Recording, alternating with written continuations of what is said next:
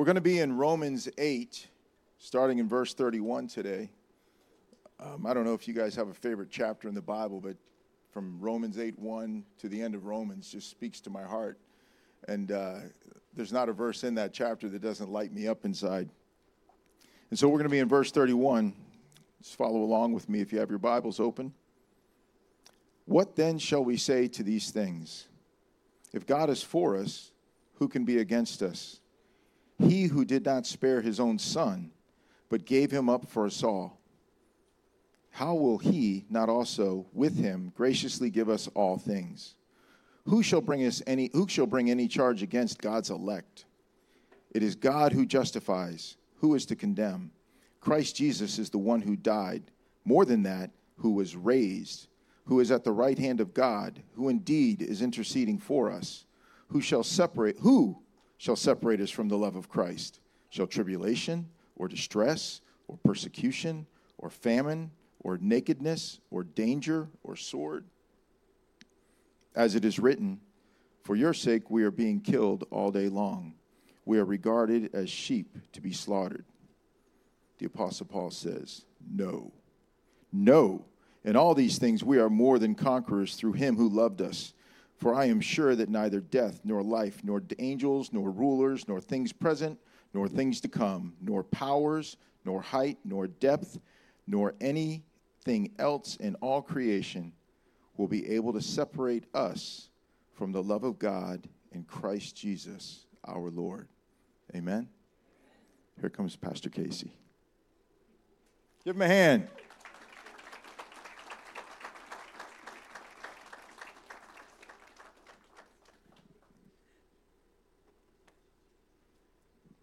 Thanks, Mike.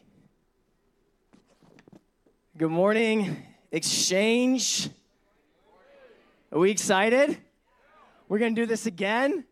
Was it a year since I was last here? Seems like it was, you know, I don't know. Like we love each other now, right? We know each other. If you're new, we'll love each other. Just give me a few minutes and, you know, it'll it'll be good. It'll be good. Um, did you guys have a great Christmas Eve? Okay, okay. Um, and, and has anybody actually thought about 2024? Given any thoughts 2024? Okay, okay. Before before we do that, can I just ask one one final question? How awesome are Josiah and Kimber and, and his family? Can we just give it up for them?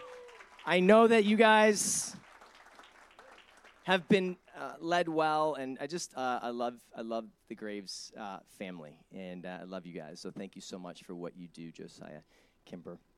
So I have I think used about five of my 300 five of my 300 questions. That's about the average amount of questions that a 10 year old asks per day.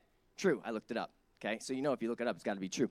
So, about 300 questions. If you have a child, you can probably authenticate that, right? Especially when they're hungry. You know, they're just kind of like ask for the next uh, snack. And, and so this morning, what I wanted to do is, is take a look at okay, so if there's about 300 questions that an average 10 year old asks every day, those questions go down as you get older, probably. You're not probably quite as curious. You don't have quite as many whys, although I think it's really healthy that we do. This morning, I want to look at what's the most important question for 2024? What is the most important question for 2024? Okay, so so first let's let's do the answer, okay? I'm going to give you the answer first, and, and, and we looked at it in the passage. The answer is no. Somebody say no. All right, so listen, we're going to have to do this together, okay? This is just how I work. So somebody say no. All right, so, so we're going to work on your no because what you need to have is a strong no.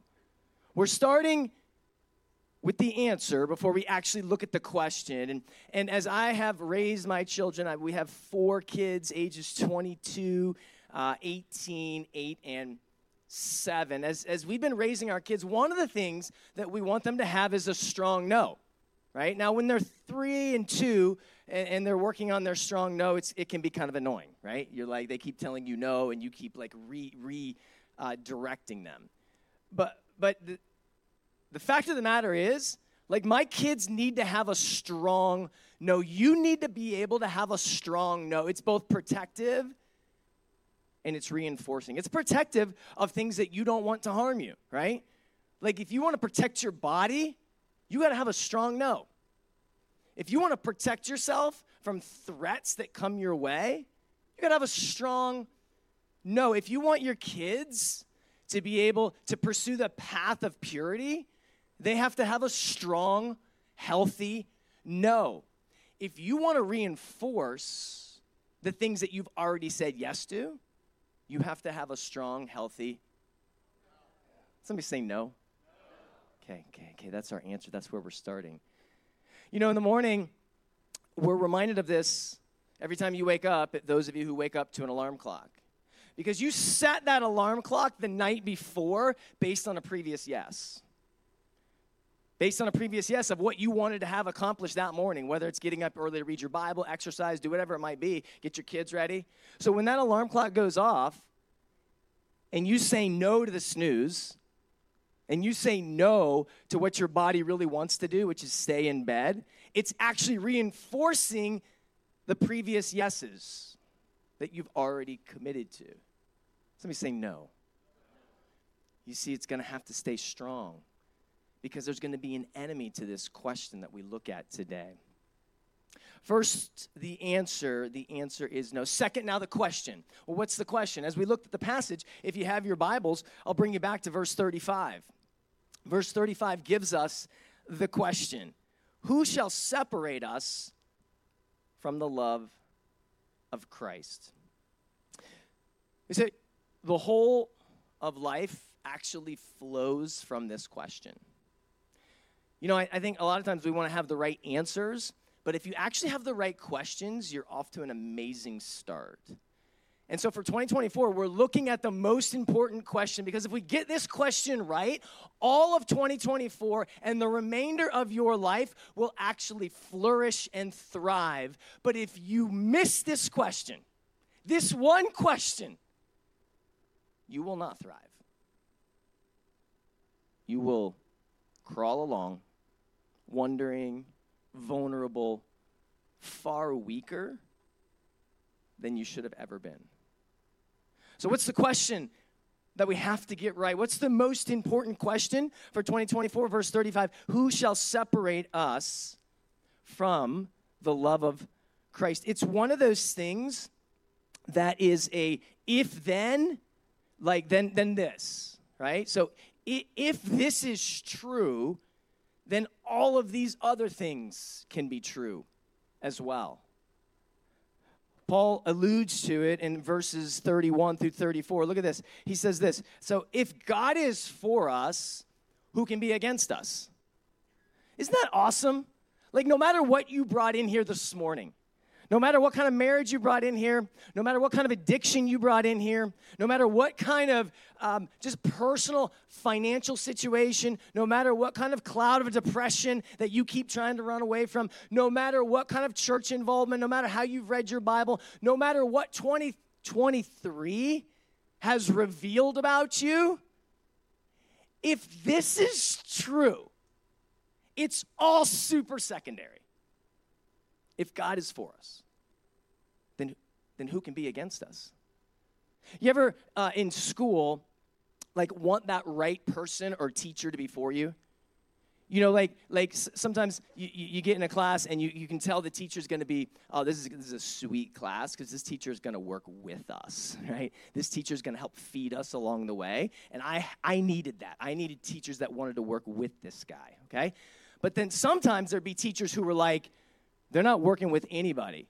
And, and so what would, hap- what would have to happen and what would, you would hope for is that somewhere along the line that, that you, you would hope that they would at least be for you that, that they would use their authority and their power and their standing to be for you because if they were for you th- then everything else could come after that you, you knew that they were at least on your side. Maybe it was a pop, popular student or whoever it might be. But there's certain people in life that we have longed to be for us. And what Paul's saying is that, like, listen, listen, that, that longing that you have, check it out.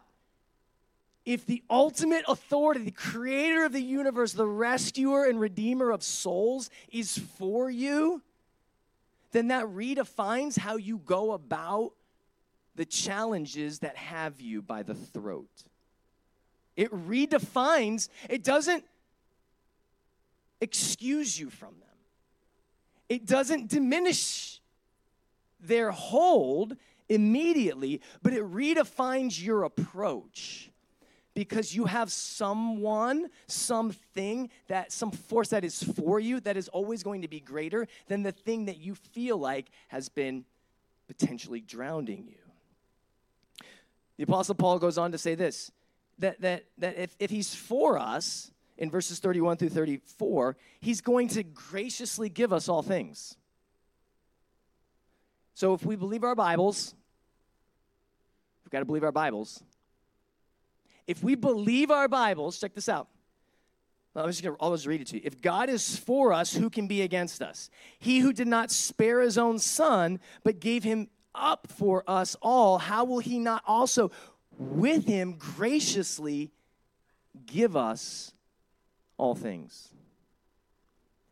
So, this is not name it and claim it. This is not prosperity gospel talking. These are all things that are beneficial for you and glorifying to God. So, you may go without, but He's actually giving you all things because that is the greater good. Are you with me on that?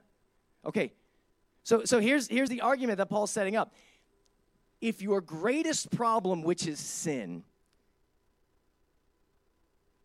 separates you from a holy, good, and loving God for eternity, and God has entered in and intervened in your greatest problem and taken all of your sin and put it on Christ, and He's brought the penalty that your sin should have received, like, like the separation, the hell that your sin evoked from a holy and righteous God, if he's poured all of that out on God the Son, Jesus Christ, who had no sin of his own, if, remember this is an if then, if Jesus has then received not only your sin, but the full penalty for your sin, and then gotten up from a grave, if he died your death and the grave was only borrowed for temporary purposes that would have eternal lasting effects, and he rose from the dead, overcoming your sin and overcoming your death. And if you've received that by turning from all other hope and placing your faith in Christ and Christ alone to be made right with God, if that's happened, if God is for you to that degree, He's got your marriage, He's got your addiction, He's got your financial situation, He has your singleness. He's got it. I cannot say that confidently, except that there's an empty grave. Because the grave is empty, if that's true, then God is for you. And if the right person is for you in this particular situation that you brought in here at the end of 2023 that you're hoping might be different in 2024, you're good. Somebody say, I'm good. Okay. All right. You guys are getting, I think you're getting it working together. Commentator David Guzik says this Romans 8 begins with no condemnation in Christ. It ends with no separation, and in between, there's no defeat. Let's, let's, let's maybe look at that here for, for a second. So, so, the context of this passage, right? It's written by the Apostle Paul, who used to be Saul, he had this big transformation in life where he surrendered his life to Christ and Christ alone. And, and now he's writing to the church in Rome. So this is a letter to Christians. And, and this is a letter talking to them about, hey, this is, this is what life should look like. The beginning of Romans is, is all, like a lot of theology, a lot of like, here's sin and here's your Savior and here's how God works. And then right around Romans 7 into 8, and then, and then after, there's like uh, it's like life application. It's like okay here's the theology that you need to believe that is good and true. Now here's what it looks like in practice. And then in, in chapter 7 what's awesome is paul gets super messy like with his own story. Like not the story of paul when when he was saul. You see because sometimes as christians i think we're comfortable being messy with our old self. You know what i mean? Like oh before christ i was super messy and then Jesus came along, like, look at me now, ding. And, and it's almost like we're afraid we're afraid to let other people see that we're still a like super messy work in progress. We're just now forgiven by grace. We just have now a new power. We have new access to the Father. We have a new identity, but there's still a lot of work to be done on this guy. You see, in, in, in Romans 7, what's awesome, Paul's like, I do the things I hate.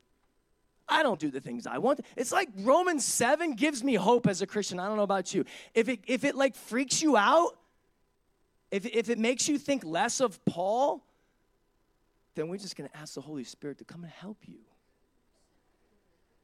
Because Romans 7 is a beautiful chapter about how life really is, not for the unbeliever, for the believer who is still a work in progress and still really needs Jesus. And then Romans 8 comes along. And Romans 8 is all about what life can look like, life specifically in the spirit.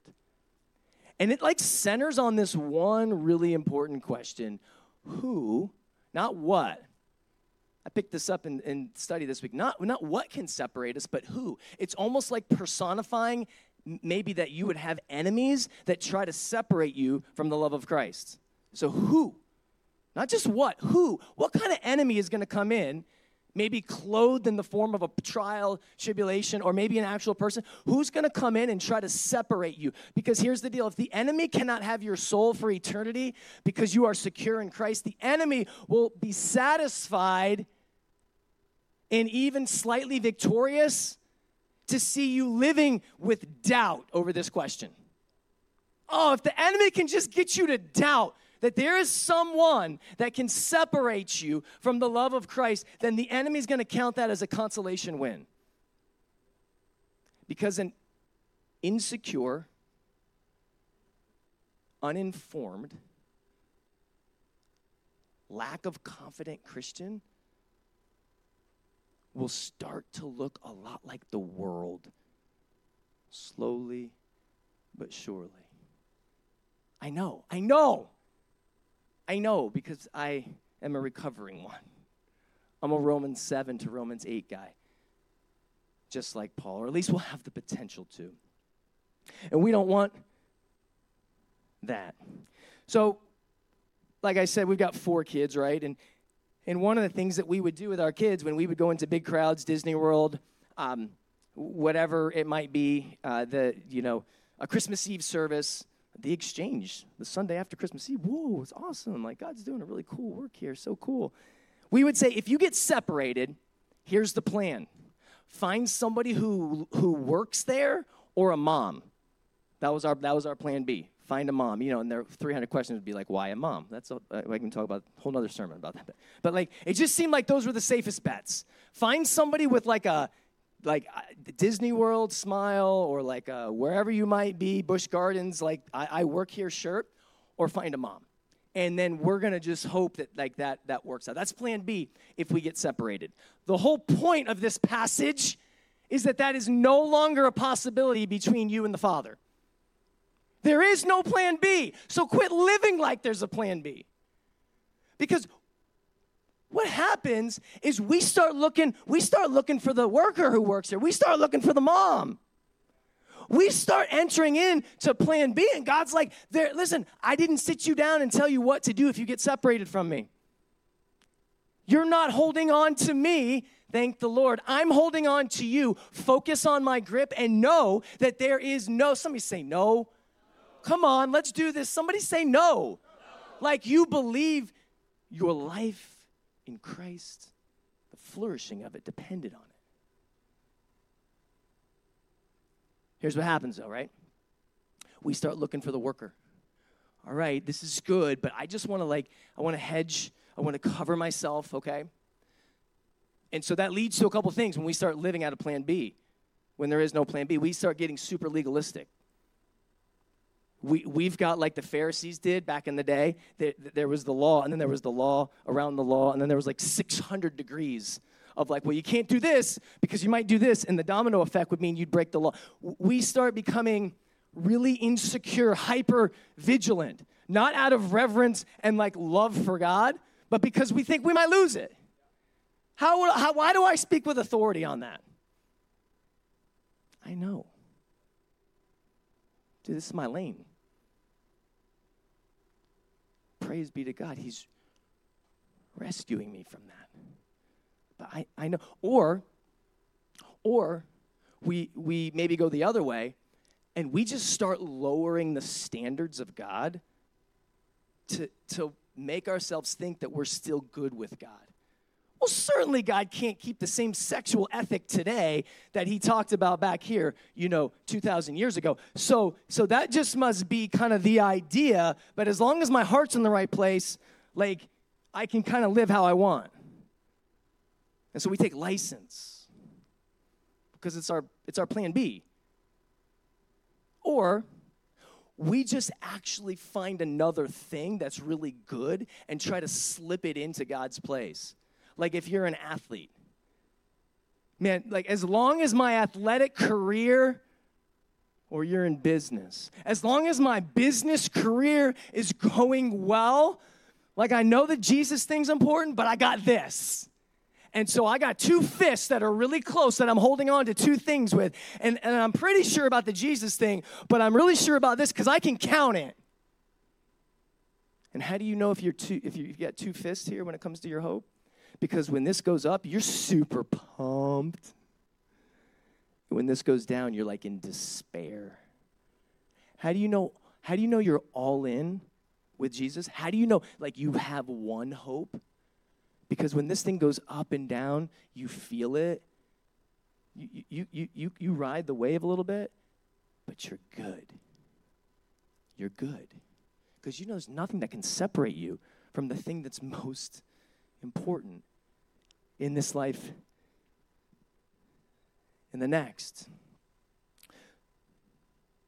So, are we condemned anymore in Christ? Somebody say, Are we hopeless in Christ? Somebody say, Are we vulnerable to separation anymore? We're decent on the first two, but the third one might get you, so let's keep moving. So, third, the result. So, what does it look like for us if we actually get this right? And by the way, it's not just getting it right here this morning.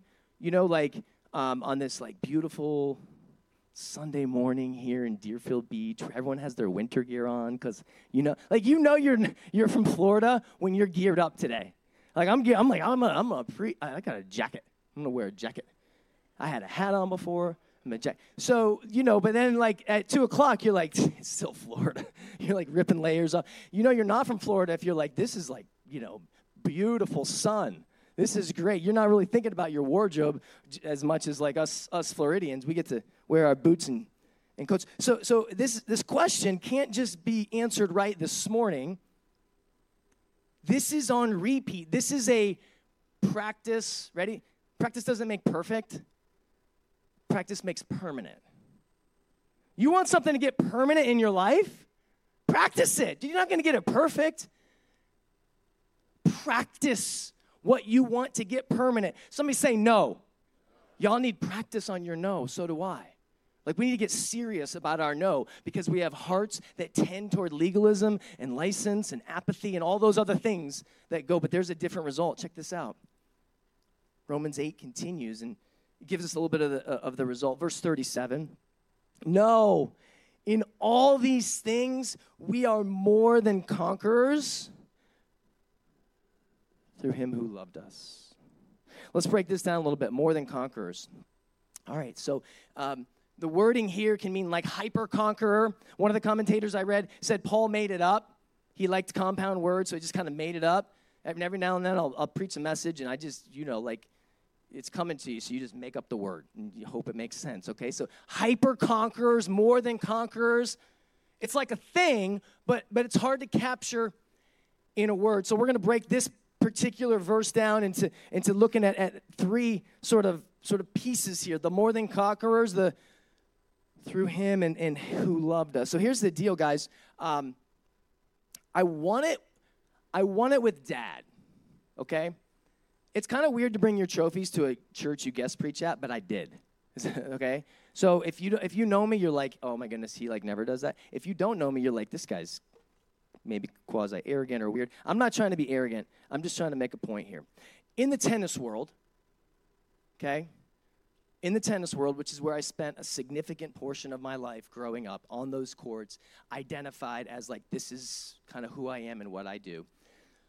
Um, played a lot of tennis, had a lot of wins and losses. And then, and then you, you finish the tennis world and you realize I'm not going to be able to go pro. That's not going to be a thing for me. It takes you through college, and then you got to figure out like real life after that, right? A lot of sports do that to you. Well, in the tennis world, there's this thing called like the amateur circuit or the amateur tour, if you will. And, and, and there's all sorts of different divisions that you play based on your age. So it actually benefits you to get older. So you're like, oh, I can't wait till I'm, I'm 49. So when I'm 50, I can play in the 50s, and I'm the youngest 50. Do you understand? I get a better chance to win against the old guys. This is how it works, right? So they also have family divisions mother, son, father, son, brother, sister. I've played a few of those. And, and they, they have like you know you can play sort of like at different levels. And there's there's a couple of national tournaments that you can play on different surfaces. One's on grass court one's on clay court one's on hard court indoor almost kind of like if you know like tennis the, the grand slams. So to, so to win a gold ball is what they give out. It's, it's like kind of like a thing like oh my goodness have you ever won a, a gold ball? And so like that for me as a junior i never touched that. That was like not i wasn't near that sort of level but when when we got into the like sort of the father son type thing like we had a shot, right? And what was really cool is my dad and I were up in uh, Long Island at the Grass Court National Father Son Senior event, okay, where the dad has to be 60, you know, so like the son can be whoever, but they, they, they go based on the age of the dad. And, you know, I think my dad was like, you know, the 59 year old where he qualifies as a 16 year old, like our first year and it was really cool. Like, like I, I, we won this thing, but, but I won it with dad. Like, I think there's a picture. I don't know if you guys are there slides. There's slides happening right there. Okay, yeah. So, so there's a picture of dad and I, uh, uh, like at the grass court tournament up in Long Island, and we we weren't supposed to win it. We weren't seeded. We beat the top seed. It was like a really amazing moment. Here's the deal. Watch this. Watch this. Ready? It was more than a win. I've had a ton of wins. I mean, I didn't go past the collegiate level, but I've had you have a ton of wins if you play a sport long enough. I want to tell you something. This this this thing, this whole thing, it was way more than a win. I was like m- more than just victorious in this national event. You know why? Because I did it with my dad. Like I won with my dad. We put it on the line. We were vulnerable. We could have lost. It went to the end. It would have been like, you know, in, in sport, there's, there's heartbreak involved, there's excitement, there's all sorts of things. Sport's a great microcosm of life, but I didn't just win, it was like more than a win because I did it with dad. I want to explain to you what happens when y'all win with your dad with your heavenly Father. You become more than conquerors. You're not just forgiven of sin, that would be enough because of what your dad did for you through Christ in crushing him in your place. The exchange, what you're named after, that would be enough for you to be forgiven of sin. Exchange your unrighteousness with the righteousness of Christ. That would be the win, but you're actually more than that. You see, because there are people who I, I would probably have to forgive over the course of life that aren't in my family. They don't live in my house. They're not receiving my inheritance. They don't get tucked in by me every night. They're forgiven. We're good, but we're not necessarily close. This is you. When you win with dad, when you win with your Heavenly Father, you're forgiven. You're victorious over your sin. It no longer defines you, but you're also, according to the Bible that we read, you're also adopted. You're not just forgiven because some of us live like we're forgiven, but you know, like when that person forgives you, but your shoulders are still slumped, you still obsess over what you did, shame still calls your name. You're still kind of wondering, are you really, really good? That is not the more than conqueror that Paul is describing. The more than that is you are not only forgiven, but you're adopted. you're brought close. You now have new access and availability. You now need to have a new attitude about who you are in Christ because you are not just surviving, you're more than a conqueror. This is the result of a strong no. Nothing can separate us from the love that is in Christ. Well, how do we do it? How, how, how is it that we get access to experiencing this more than? Right? Forgiveness, I got. Exchange, I got. But how do I start living this out? I mentioned I'm a Romans 7, Romans 8 Christian. You are too. You just don't know it if you don't know it. Um, and what that means is I struggle. It means that I need Jesus more than I'm really comfortable needing Jesus. You ever get to that point where you're like, oh, damn, wow, jeez, I like need Jesus. Like I need him for this conversation I'm having. Like I, I need him just to pray. I need Jesus to need Jesus because I kind of want to like have a, a, a, more polished relationship with Jesus. I kind of want it to be like a good handshake, maybe even like a warm hug, you know, and like so like we're good and I'm pretty polished and I get to live like that. But really in reality, I'm like Jesus, if you don't help me, I can't even look at my wife right. Jesus, I'm sorry for thinking I can walk in a room and do this, this, and that. I'm sorry I'm, that, that I think that I can go to work and like hear your voice and bring it. I'm sorry that I think I can write an email that glorifies the creator of the world. I'm so, Jesus, I need you. Will you please come? I'm just not necessarily comfortable living that way. I like the more professional pursuit.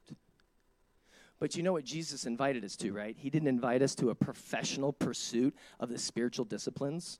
He invited us to a person himself. Come to me. So when you're in your spiritual disciplines, which are good, and when you're in your small groups, and when you're Sunday morning church, it's not pursuing knowledge for knowledge's sake. It's using every one of those moments to run hard after Jesus, the person. Because look, you're more than a conqueror, not just through what you know, but through Him, a person. Not just a doctrine, a person. The person who is for you. So, who could be against you. Well, why does he do it? Well, because he loves us. Look at the passage. Who love it's his love that does it. So I struggle, right? And it'd be cool if I maybe just left it there, but I don't think it'd be fair to the passage or fair to you. So I struggle like with some mental stuff. Okay, and, and you could be like, yeah, we kind of got that idea. um, but I don't think it'd be cool if I left it there like like I have a consistent battle with anxiety. Oh, it'd be kind of cool if I left it though. He probably has a lot on his mind. No, no, no. I'm talking about like the kind of anxiety that if you like knew the details of it, includes obsession, includes therapy. It has included therapy in the past, includes like me wanting to like exit stage left on life at times, like not necessarily like in the suicidal range, but just kind of in the like I just want to quit and go try to fix myself range? Like, what's wrong with me? Am I a. Should I struggle like this if I'm a Christian? It's okay. Like, okay, so, so like that, that's a, that's like my life. Okay? That's not pre Jesus and then Jesus took it all away. This is my Romans 7, so I struggle. But I'm also a Romans 8 Christian, praise God. And what I have realized is that I'm actually more than a conqueror in what feels like some pretty debilitating anxiety. What makes me at times feel like I wish I was somebody else? Why am I a leader who has to walk through this and my skin is paper thin? Why is it that these obsessive thoughts keep coming? Why can't I just be normal like fill in the blank, who's probably not normal, but I think he's normal? My head. I'm actually more than a conqueror through the thing that has had my name since I was about nine years old. Let me tell you why not just because I'm forgiven of when I go back to old patterns of anxiety and try to fix myself and try to live out a plan B, but because I now have access to the Father. I have a new adopted access to the Father where I actually can feel the presence of God's nearness. I'm telling you this, let the testimony ring true. I can feel the presence of His nearness in the midst of the dark room, and it starts to change things. Just His presence, not my plan. Not every memory verse that I've tried to cram into that moment. The presence of my adoptive father in the midst of my really dark space changes things. Abba, Father. So the passage, the passage invites that. Doesn't Jesus have that same relationship with the Father, especially on the cross?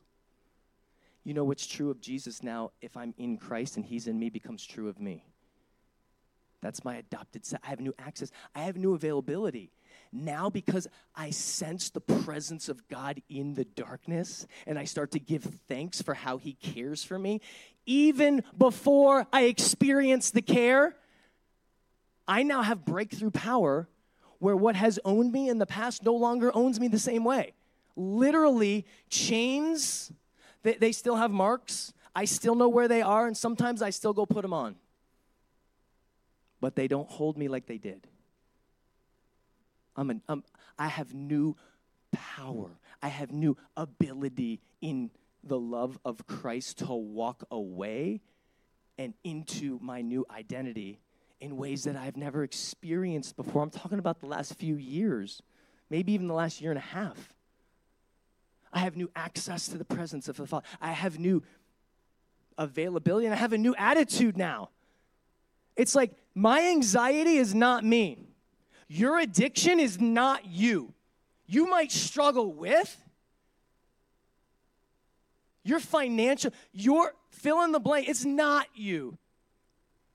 That's not who you are anymore. We belong to Him through the adoption that Christ made available.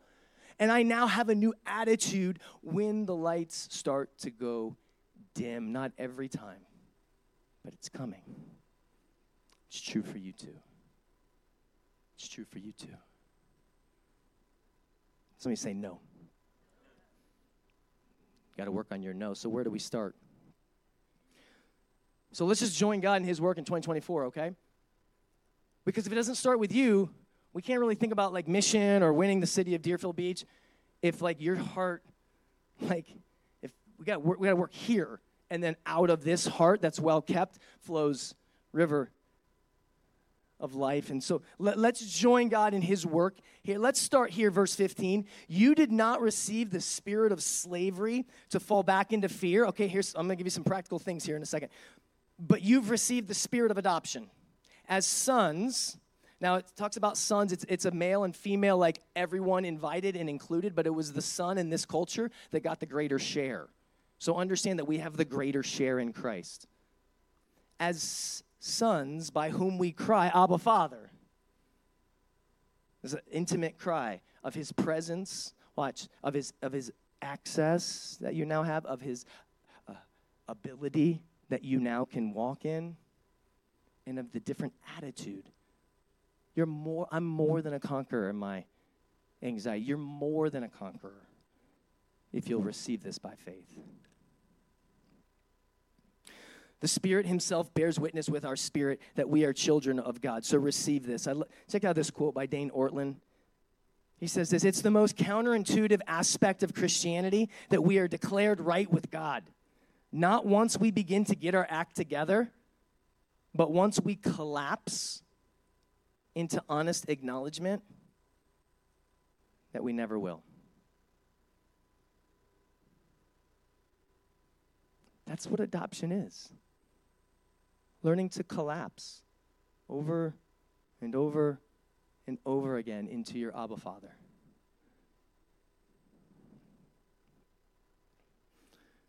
All right, so where are we gonna where are we gonna finish? What do we do with this? How does this go from like a hype, like semi Sunday morning pep rally to like, what am I gonna do with this tomorrow, later this evening? Let's just work this out real quick. First of all, collapse.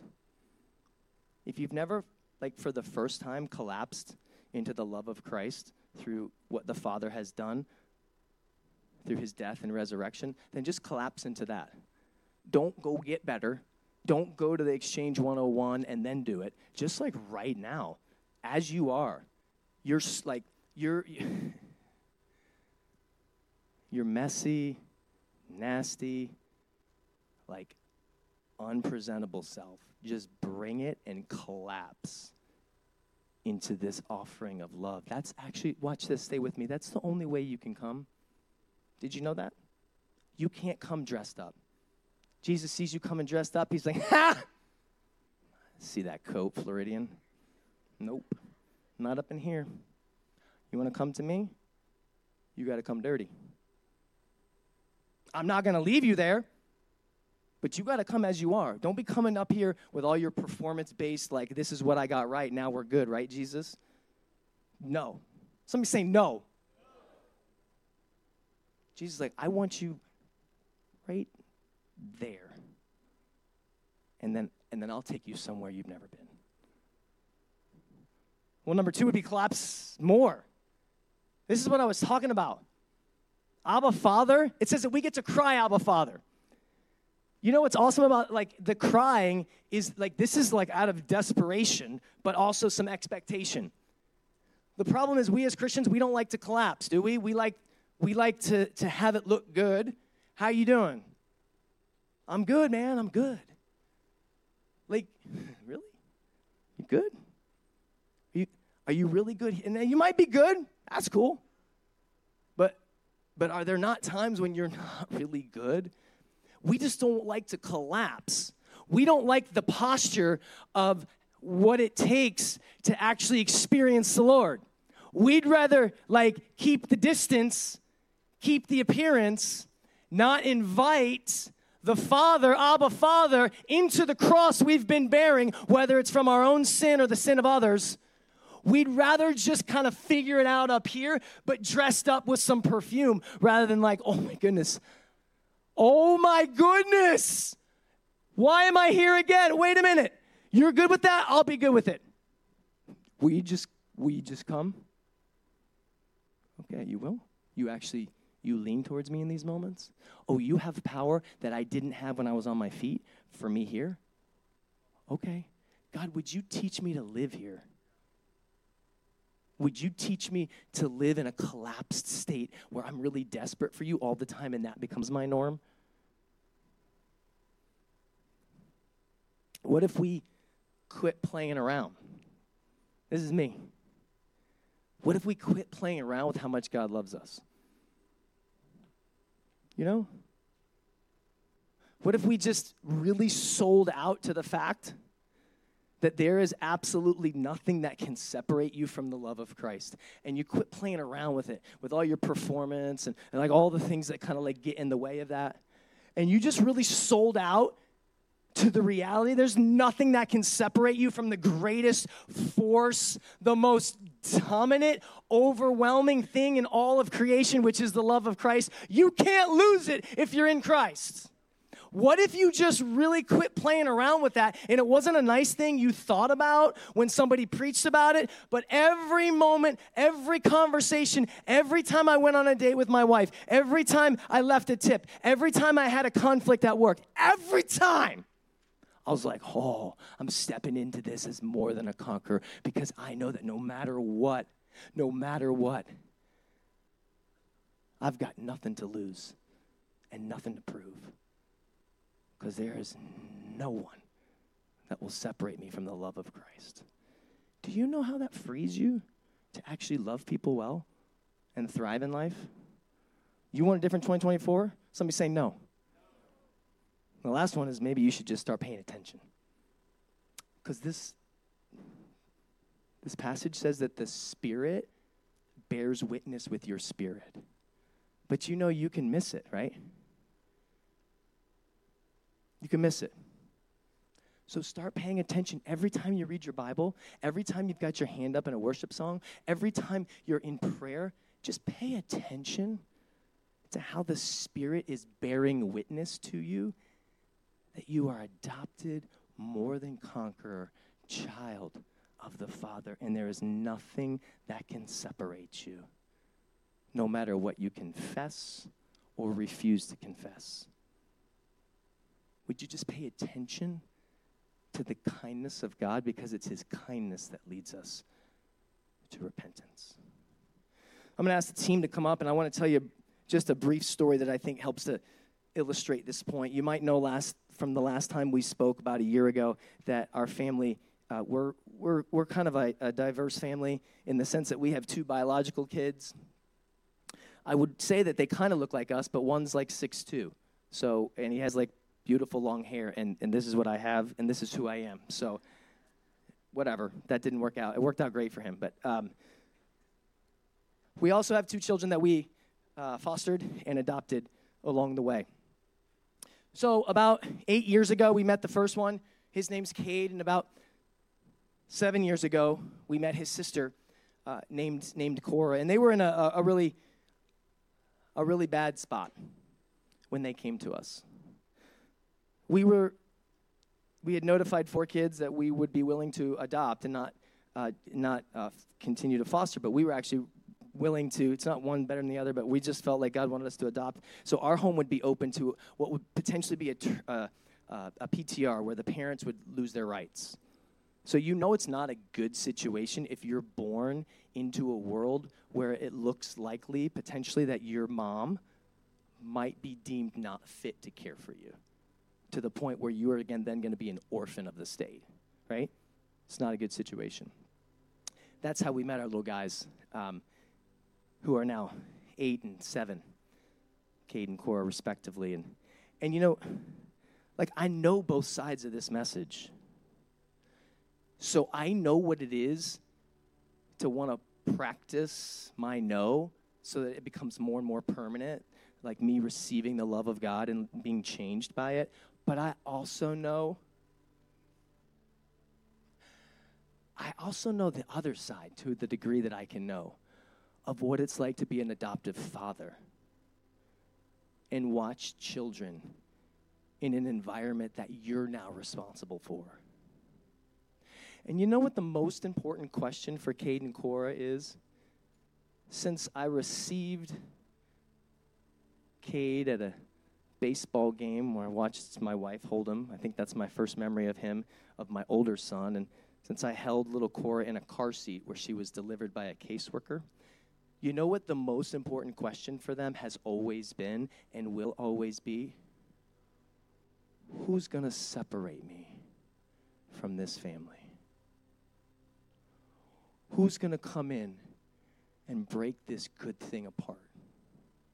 Who's going to separate me from the love of my mom and dad? And this is the question that we've been answering for seven to eight years. Shall biology separate us? Shall culture separate us? Shall, shall generations of bad decisions separate us?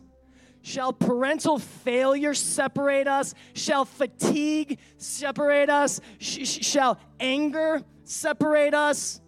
Shall poor performance and rebellious hearts separate us? Shall some of the most difficult things a parent can hear separate us? Shall the selfishness of mom and dad separate us. Hasn't been easy. Hasn't been pretty. We've been on our knees a lot. We've learned to collapse. And here's Here's something that I'm never going to forget that was told to me from the head of the therapy department from 4Kids, the, the agency we adopted from. He said, Casey,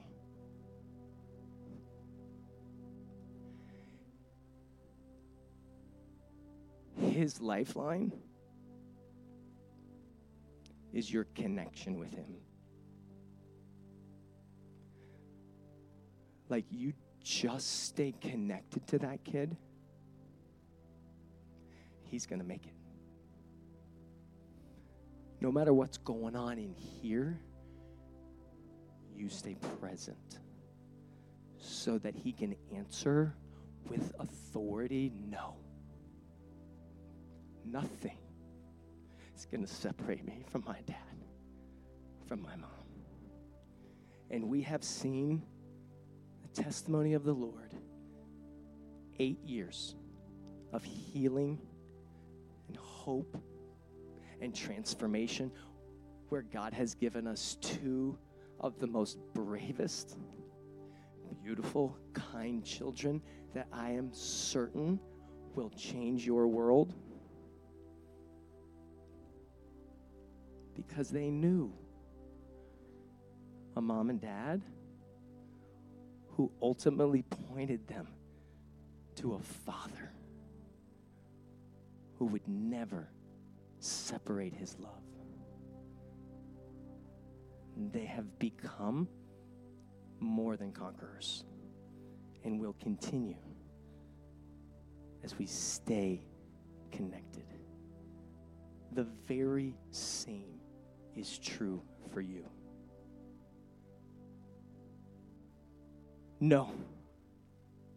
In all these things, we are more than conquerors through him who loved us. For I am sure that neither death, nor life, nor angels, nor rulers, nor things present, nor things to come, nor powers, nor height, nor depth, nor anything else. I believe this is how it's supposed to be read. Don't read it anyway else. Will be able to separate us from the love of God that is in Christ Jesus our Lord. And somebody from the exchange said, Amen, amen, amen. Let's stand and sing about this very truth. Father, we ask now that the presence of your Holy Spirit, even in the midst of this song, would come and change the atmosphere of our heart and mind, that we would learn, maybe for the first time, to collapse into Christ. Believing his death and resurrection are enough. We're giving up hope on anything else and we're just holding on to your love. We're saying yes as we sing this song to you, Jesus, as Savior and Lord. God, and for those of us who have said yes, we are collapsing again with great confidence that there is nothing that will separate us from your love because you are for us in Christ, in Christ alone. And all of God's people said, Amen.